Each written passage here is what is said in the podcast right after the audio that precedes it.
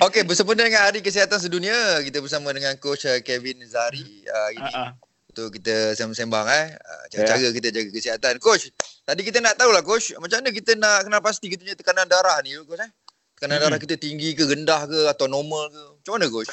Kalau kalau tak tahu diri itu uh, berdepan dengan tekanan darah tinggi ke rendah, uh, Hmm. jujurnya uh, susah dinilai di rumah kalau tidak ada peralatan untuk mengukur the, Ya, ya. Uh, blood pressure. But majority orang saya rasa sekiranya bermasalah berat badan, tekanan darah tinggi, eh, uh, tekanan kehidupan tinggi, Ah, uh, ada okay. kolesterol dan sebagainya, kebanyakan yang besar dah tahu yang diri itu berdepan dengan uh, high blood pressure.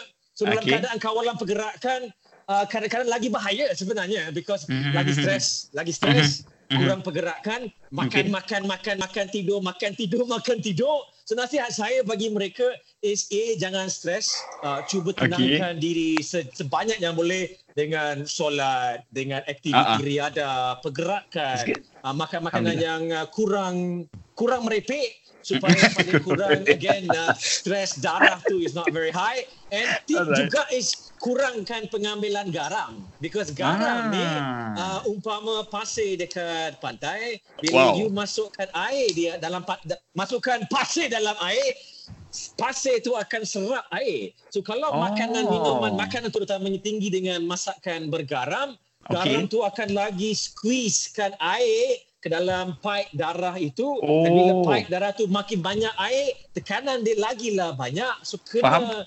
Cuba pastikan kurang mengambil makanan minuman yang Hmm. bergaram tinggi Wow. dan kena aktifkan diri kalau tak boleh buat senaman yang high intensity pun just bahaya bagi orang yang ada high blood pressure paling kurang kena buat senaman-senaman ringan just berjalan dalam rumah ke apa ke bermain dengan uh, anak-anak kecil ke suami isteri ke walau alam Ah, ah. uh, tapi kena kena aktifkan diri supaya ada keseimbangan dari segi pemakanan dan gaya hidup sebanyak yang boleh dalam kala, keadaan Baik. kawalan pergerakan ini. Itu, Cantik itu, lah. itu mantap Awiya. Bila, bila coach Begini cakap, lah.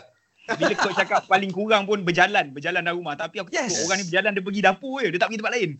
Paling kurang pergilah ke mana-mana kan. Kalau nak ke dapur tu ambil lah, ambil lah shortcut yang jauh sikit untuk menggerakkan diri. Boleh shortcut jauh. But Long story short, kena salurkan stres ke arah yang membina. Kalau Cantik. disalurkan ke makanan, lagi membuat masalah sebenarnya.